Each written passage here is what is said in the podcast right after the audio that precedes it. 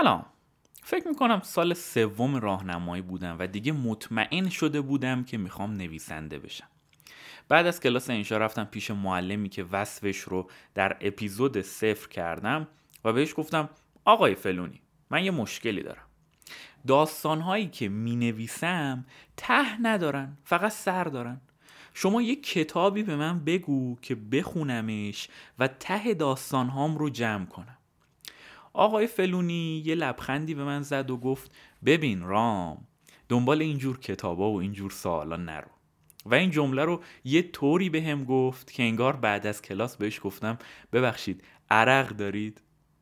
حالا من آدم حرف گوش کنی بودم و دنبال اینجور کتابا و سوالا نرفتم، ولی خب بعدن که چند تایی از این کتابا رو خوندم و یکی دو تا پیراهن هم پاره کردم، فهمیدم که این کتابا صد برابر از عرق ویران کننده تره. حالا میگم بهتون چرا. اما در هفته‌ای که گذشت دوست عزیزی برام ایمیلی فرستاد که اخیراً چند تا کتاب معروف رو گرفته و اونطور که باید و شاید از خوندنشون لذت نبرده و با خودش گفته حتما من اون دانش ادبی لازم رو برای لذت بردن از این آثار ندارم. و از اونجایی که به من لطف داشته مشکلش رو با من در میون گذاشته بود و از من میخواست که نقشه راهی بهش بدم یا کتاب‌هایی معرفی کنم که دانش ادبیش رو بالا ببره.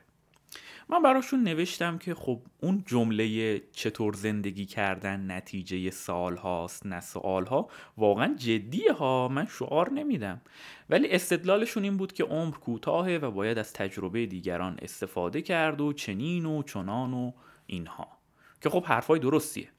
ولی میدونید من شخصاً به لیست کتاب و ده کتاب برتر و صد کتابی که باید قبل از فلان سالگیتون بخونید و کتابی که مسیر زندگی شما رو عوض میکنه باور ندارم. آره باور نمی کنم این کتاب ها و لیست ها واقعاً کار بکنن.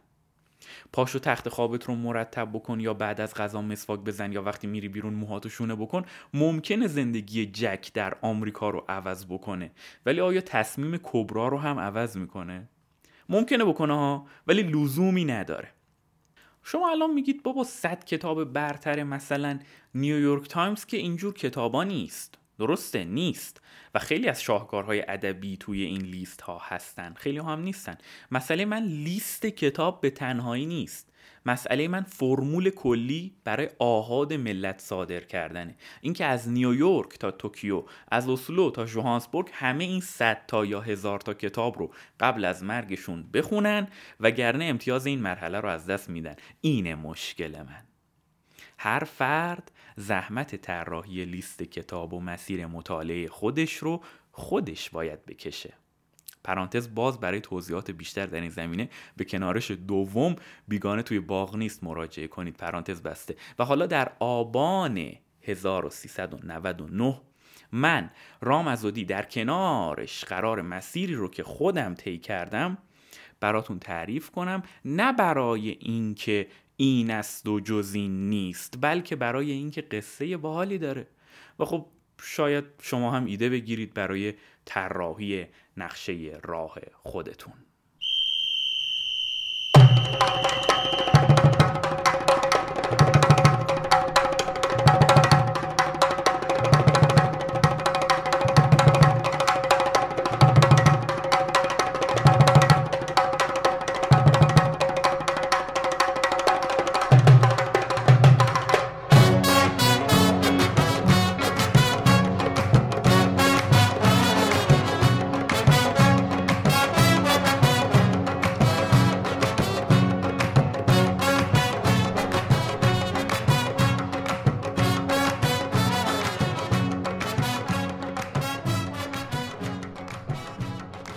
تابستون بعد از کنکور کارشناسی من مثل باقی بچه ها دروغ مشاورین و معلمین کنکور رو باور کرده بودم که خب حالا که دیگه کنکور تموم شده زندگی آسون میشه و میتونیم با خیال راحت توی دانشگاه تفریح کنیم. ممکنه نسل‌های متفاوت از این دوره تجربیات دیگه‌ای داشته باشن، ولی برای ما خیلی این دروغ تکرار میشد که شما قراره فقط یه سال سفت و سخت درس بخونید، کنکور بدید و برید به یه دانشگاه خوب و بعدش دیگه میتونید عشق و حال کنید. در حالی که وقتی وارد دانشگاه میشی، اگه واقعا بخوای توی بازی باقی بمونی و مثلا مشروط نشی یا اخراج نشی، باید بخونی. خیلی بیشتر از دبیرستانم باید خوند و خبری از تفریح به اون صورت نیست. حالا کار نداریم. برگردیم سر تابستون بعد از کنکور. اون موقع من با آسودگی خاطر و بدون عذاب وجدان رفتم و مجله همشهری داستان رو خریدم و شروع کردم به خوندن. یادم شماره تیر نود و دو یه داستان از سروش صحت خوندم که خیلی جذاب بود برام. داستان ماجرای سوسکی بود که توی توالت خونه پیدا میشه و پسر آقای صحت به ایشون میگه بیا سوسک رو بکش و ایشون هم میگه من میترسم، خودت بکشش، و این شروع یه جلسه خودکاوی میشه برای آقای صحت که دیگه از چه چیزهایی میترسه توی زندگیش. من خیلی با این داستان حال کردم. همونطور که شنفتید در واقع بعد از این همه سال هنوز کلیت ماجرا توی ذهنمه. بعد خوندن این داستان پیش خودم گفتم خب از این به بعد همه شماره های مجله همشهری داستان رو میگیرم برای اینکه آقای سعد اینجا مینویسه و خیلی نثرش دلنشینه برام. نمیدونم شماره مرداد بود یا شهریور نود و دو که نوشته ای از آقای سعد توی مجله چاپ نشد. منم داشتم فهرست رو با بی‌حوصلگی میخوندم، یه تیتری چشممو گرفت. نوشته بود وقتی نویسنده حرف میزند، یا چرا بهتر است آفرینندگان متن‌های محبوبمان را نبینیم، آرتور کریستال. من نمیشناختم این آدم رو، ولی تیتر این جستار منو نگه داشت. پیش خودم گفتم با من یه دونه نویسنده ایرانی پیدا کرده بودم، داشتم باهاش حال میکردم، دوست داشتم یه روز ببینمش، بعد تو میگی چرا نباید نویسنده محبوبت رو ببینیم. هیچی، خلاصه شروع کردم به خوندن این جستار. خیلی از اسمهای آدمها و کتابهایی رو که توی این جستار به کار رفته بود نمیشناختم، حتی به گوشم هم نخورده بود. جستار آرتور کریستال اینطوری شروع میشه که من دارم روی یوتیوب فیلم مصاحبه ولادیمیر ناباکوف با یه منتقدی رو میبینم که اسمش الان یادم رفته، که دارن درباره شاهکار ناباکوف یعنی لولیتا حرف میزنن. در خلال متن ما میفهمیم که ناباکوف نویسنده محبوب آقای کریستاله، ولی فکر میکنم همون اوایل جستار کریستال مینویسه که من متوجه شدم ناباکوف داره از روی یه سری کارت که قبلا نوشته جواب سوالات رو میده و خیلی شوکه شدم. چرا؟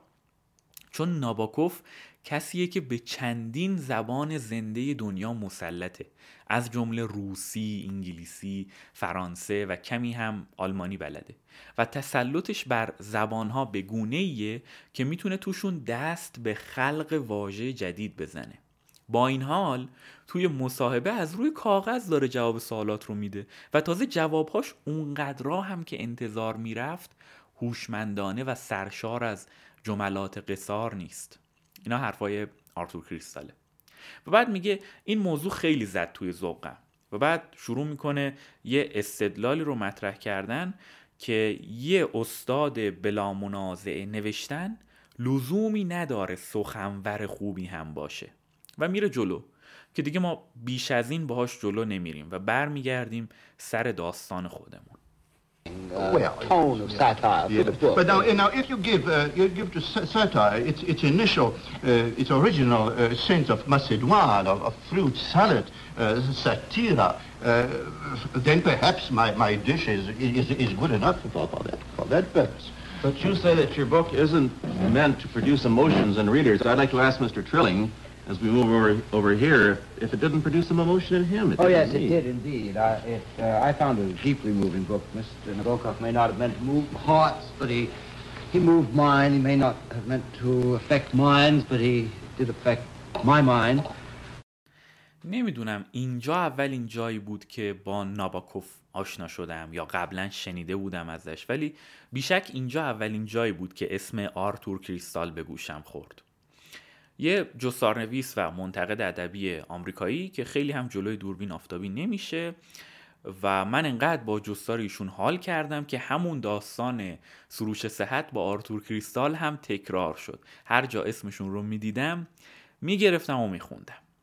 توی چند شماره دیگه از همشهری داستان هم نوشته هایی از این دو چاپ شد و من خریدم و خوندم، ولی دیگه تموم شد و ادامه پیدا نکرد. خود همشهری داستانم همچین عاقبت خوشی نداشت.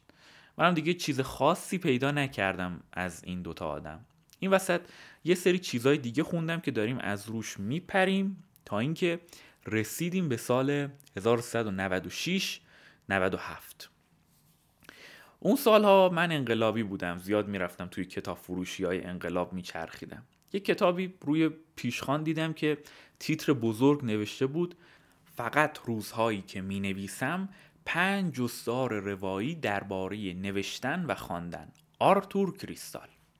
درجا کتابو برداشتم و رفتم یه کافه نشستم، شروع کردم به خوندن. متاسفانه تقریبا همش قبلا توی مجله همشهری داستان چاپ شده بود. در واقع خود آقای احسان لطفی مترجم همون کسی بود که توی مجله و حالا به صورت کتاب این جستارها رو ترجمه کرده بود. اما وقتی برای دومین بار با یه فاصله زمانی پنج شش ساله دوباره همون جستارها رو خوندم، احساس کردم که خب دارم یکم بیشتر از دفعه اول میفهممشون.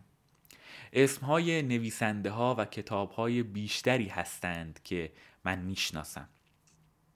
حالا سرتون رو درد نیارم. مجموعه جستار روایی نشر اطراف شد یکی از کتاب های بالینی من. برای اینکه گوشی دستتون بیاد باید بگم که برخورد من با این مجموعه مثل برخورد یه طرفدار دو آتیشه یه خواننده است که به محض اینکه آلبوم جدید از این خواننده میاد بیرون، همون روز اول نسخه اورجینال رو میخره و شروع میکنه گوش کردن.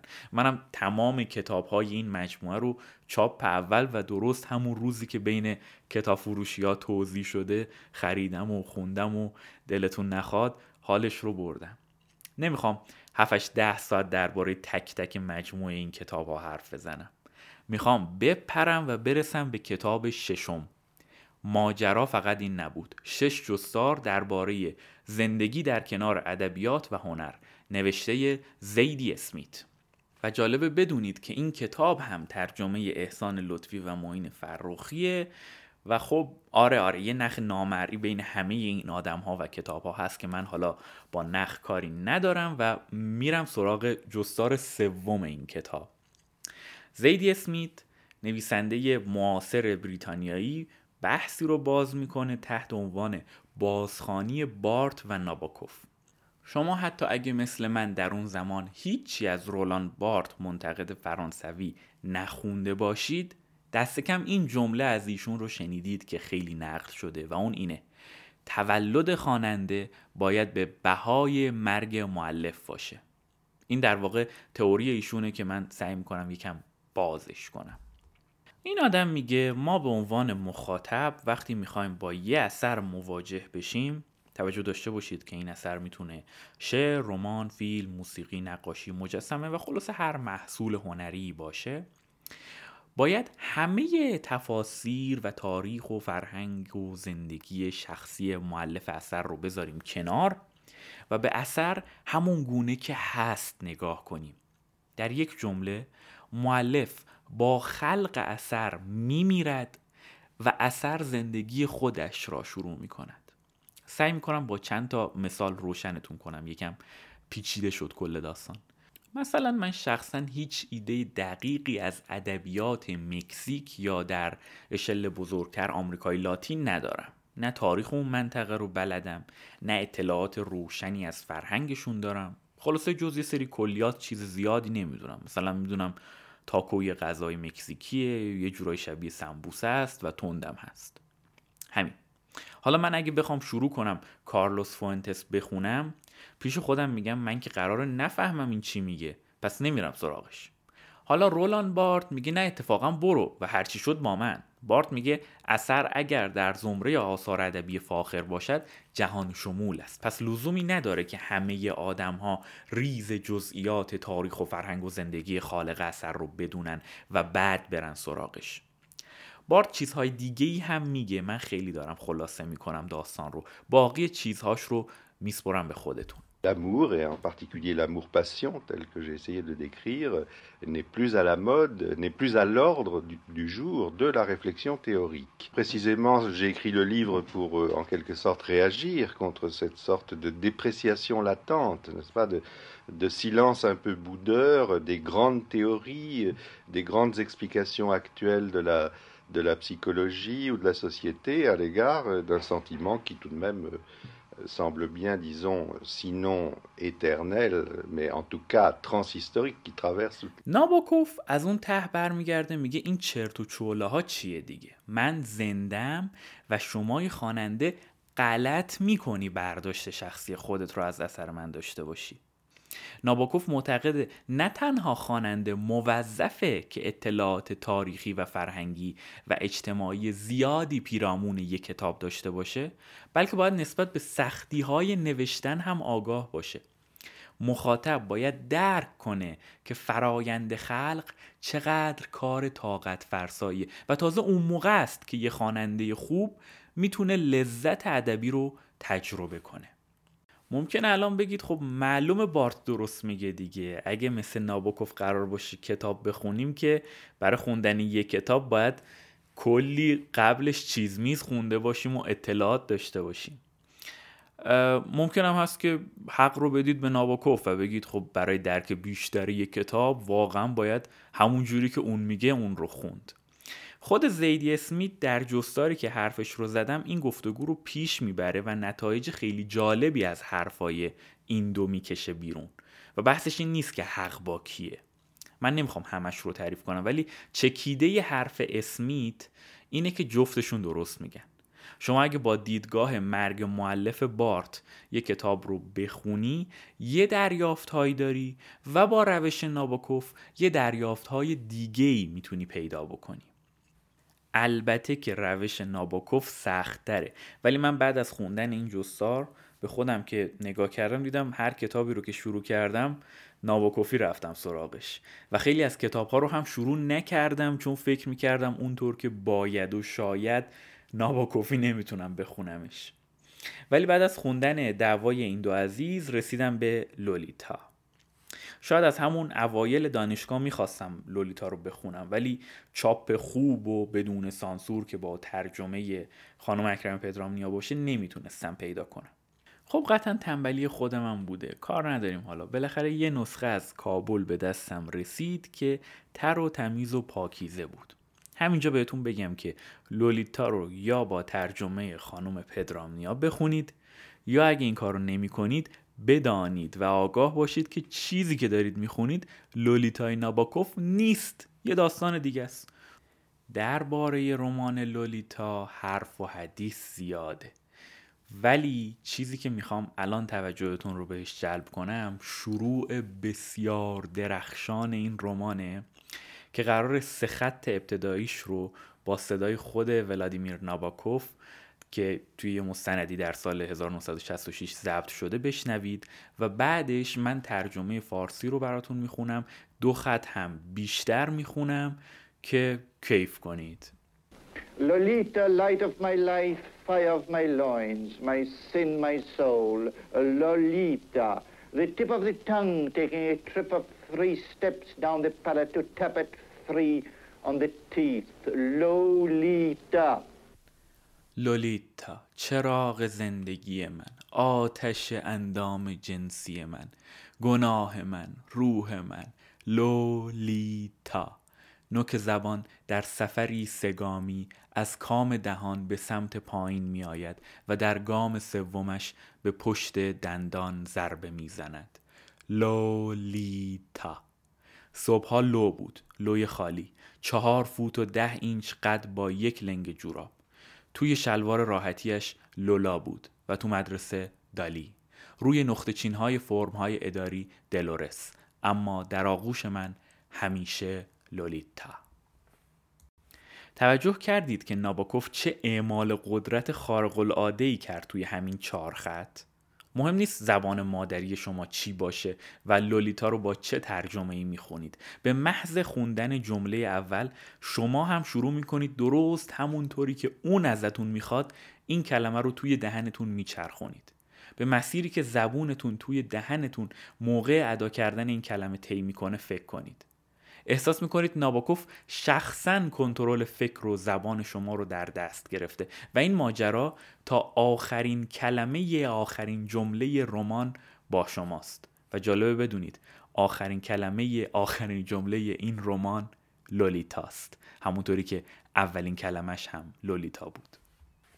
من موقع خوندن لولیتا و باقی کارای ناباکوف حس میکردم ناباکوف با دوتا دستش سرم رو چسبیده و زل زده به چشمام و داره تک تک کلماتش رو با دقت توی مغزم حک میکنه. خیلی تجربه عجیبیه، امتحانش کنید. بگذاریم. همین زمانها بود که کتاب حرف بزن خاطره چاپ شد. یه خود زندگی نامه که ناباکوف از دوران بچگی و نوجوانیش نوشته بود. من راستش این کتاب رو نیم خورده رها کردم. یکم حوصله‌ام نکشید. ولی چند بار دیگه هم به سراغ جستار زیدی اسمیت رفتم. اسمیت اسم خیلی از کتاب‌های ناباکوف و بارت رو اینجا میاره، ولی محور اصلی صحبتش روی رمان پنین میچرخه. یه رمان کمتر شناخته شده از ناباکوف که اتفاقاً ترجمه هم شده. آقای رضا رضایی ترجمه خوبی هم ازش ارائه داده. کتاب خیلی جمع و جور و جیبیه، ولی سرشار از جادوهای ناباکوفیه. خب پنین رو من بعد از شنیدن حرفای اسمیت و خوندن لولیتا و بخشهایی از حرف بزن خاطره خوندم. همه اینا باعث شد که جادوی پنین و اونطور که ناباکوف در واقع بیان میکنه تمام شناختی که لازم داشتم برای دریافت مسیر طاقت فرسای خلق یک اثر هنری رو داشته باشم. ولی ماجرا اینجا تموم نشد. بعدتر برای شناخت بیشتر نظریات ناباکوف سراغ کتاب درس گفتارهای ادبیات اروپا و بعد درس گفتارهای ادبیات روسیه رفتم که این دوتا کتاب یه جورایی متن پیاده شده حرفهای ناباکوف سر کلاس درس در دانشگاه کرنل در آمریکاست و همین که اینها در واقع پیاده سازی آن چیزی است که ناباکوف سر کلاس گفته و بچه ها نوشتن، یه جورایی این حس رو به خواننده منتقل میکنه که انگار واقعاً سر کلاس نشسته و ناباکوف داره درس میده و این خیلی تأثیرش رو عمیق‌تر و جالب‌تر میکنه. و جالبه بدونید که ناباکوف آن عقیده‌ای که راجب رمان‌های خودش داشت رو راجب باقی رمان‌ها هم داشت و میگفتش که اصلا لزومی نداره که شما صد تا کتاب بخونید، بهتره پنج تا کتاب بخونید ولی اون پنج تا رو خیلی عمیق و همین جوری که من میگم بخونید. و اخیراً کتاب چیزهای شفاف و آتش پریدرنگ یا کم فروغ رو گرفتم ولی هنوز نخوندمش. و اما بارت چی؟ خب من تازه شروع کردم به خوندن کارهای بارت و اگه به خودم بود بازم سراغش نمیرفتم، ولی هم به خاطر توصیه دوستانم و هم به خاطر بخشی از درس‌های دانشگاه مجبورم که چند تا از مقالاتش رو بخونم و در دست خوندن دارمش. اما توجه کردید که یه مسیر مطالعه برای من چطور شکل گرفت؟ از سروش صحت در تیر ماه هزار و سیصد و نود و دو تا امروز که با ناباکوف و بارت داره ادامه پیدا میکنه و این ماجرا اینجا تموم نمیشه و هی هر کتاب کتاب بعدی رو معرفی میکنه و هی داستان ادامه پیدا میکنه. این دقیقاً اون مسیر مطالعه‌ایه که شما باید برای خودتون کشفش بکنید. اگه یه کتاب میخونید و داخل اون کتاب کتابی هست که توجهتون رو جلب میکنه، برید سراغش و اگه جلب نمیکنه خب اون کتاب کتاب شما نیست. هر چقدرم که توی لیست های مختلف جهانی نوشته باشن که وای اگر این کتاب رو قبل از مرگتون نخونید میمیرید، خب البته که همه میمیرن. مسئله حظ هنریه یا به قول ناباکوف اون مورموری که قرار در مهره های ستون فقراتتون وقتی که دارید یک اثر هنری رو میخونید اتفاق میفته. من خیلی دوست ندارم از صفتهای خوب و بد که خیلی دم دستی هستن استفاده کنم، ولی بیاین اینجا یه قرارداد بذاریم با هم. کتاب خوب کتابیه که شما رو به دو یا سه تا کتاب دیگه معرفی کنه و این زنجیره قطع نشه. خب من در هر قسمت پادکست کنارش سعی میکنم تصورات غالب شما درباره ادبیات رو به چالش بکشم و بهتون نشون بدم که یک مسیر مطالعه از کجا ممکنه شروع بشه و چقدر مسخره ممکنه شروع بشه اما نتایج خارق‌العاده‌ای براتون داشته باشه. شما امروز دیدید که در حالی که لولیتا رمانی است که همه ازش حرف میزنن به عنوان شاهکار ناباکوف، برای من با یک فاصله زمانی طول کشید تا ترغیب بشم بخونمش و وقتی خوندمش واقعا درست ترین زمانی بود که میتونستم رمان رو بخونم و لذت بردم ازش. تا یادم نرفته این رو بگم که مرسی که کمک میکنید کنارش به گوش باقی دوستانتون هم برسه و باید در انتها این رو یادآور بشم که راهی است راه عشق که هیچش کناره نیست، آنجا جزان که جان بسپارند چاره نیست. راهی است راه عشق که هیچش کناره نیست، کناره نیست، آنجا جزان که جان بسپارند چاره نیست، آنجا جزان که جان بسپارند چاره نیست، چاره نیست.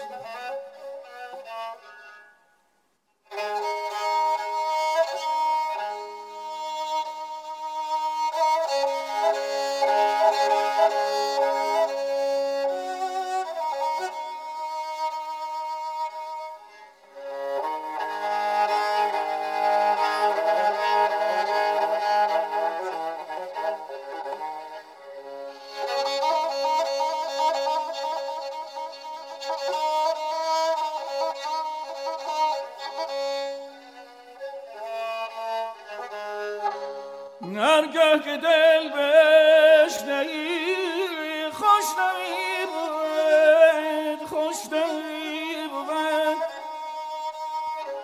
در کار خیر حاجت هیچ استخاره نیست، من دل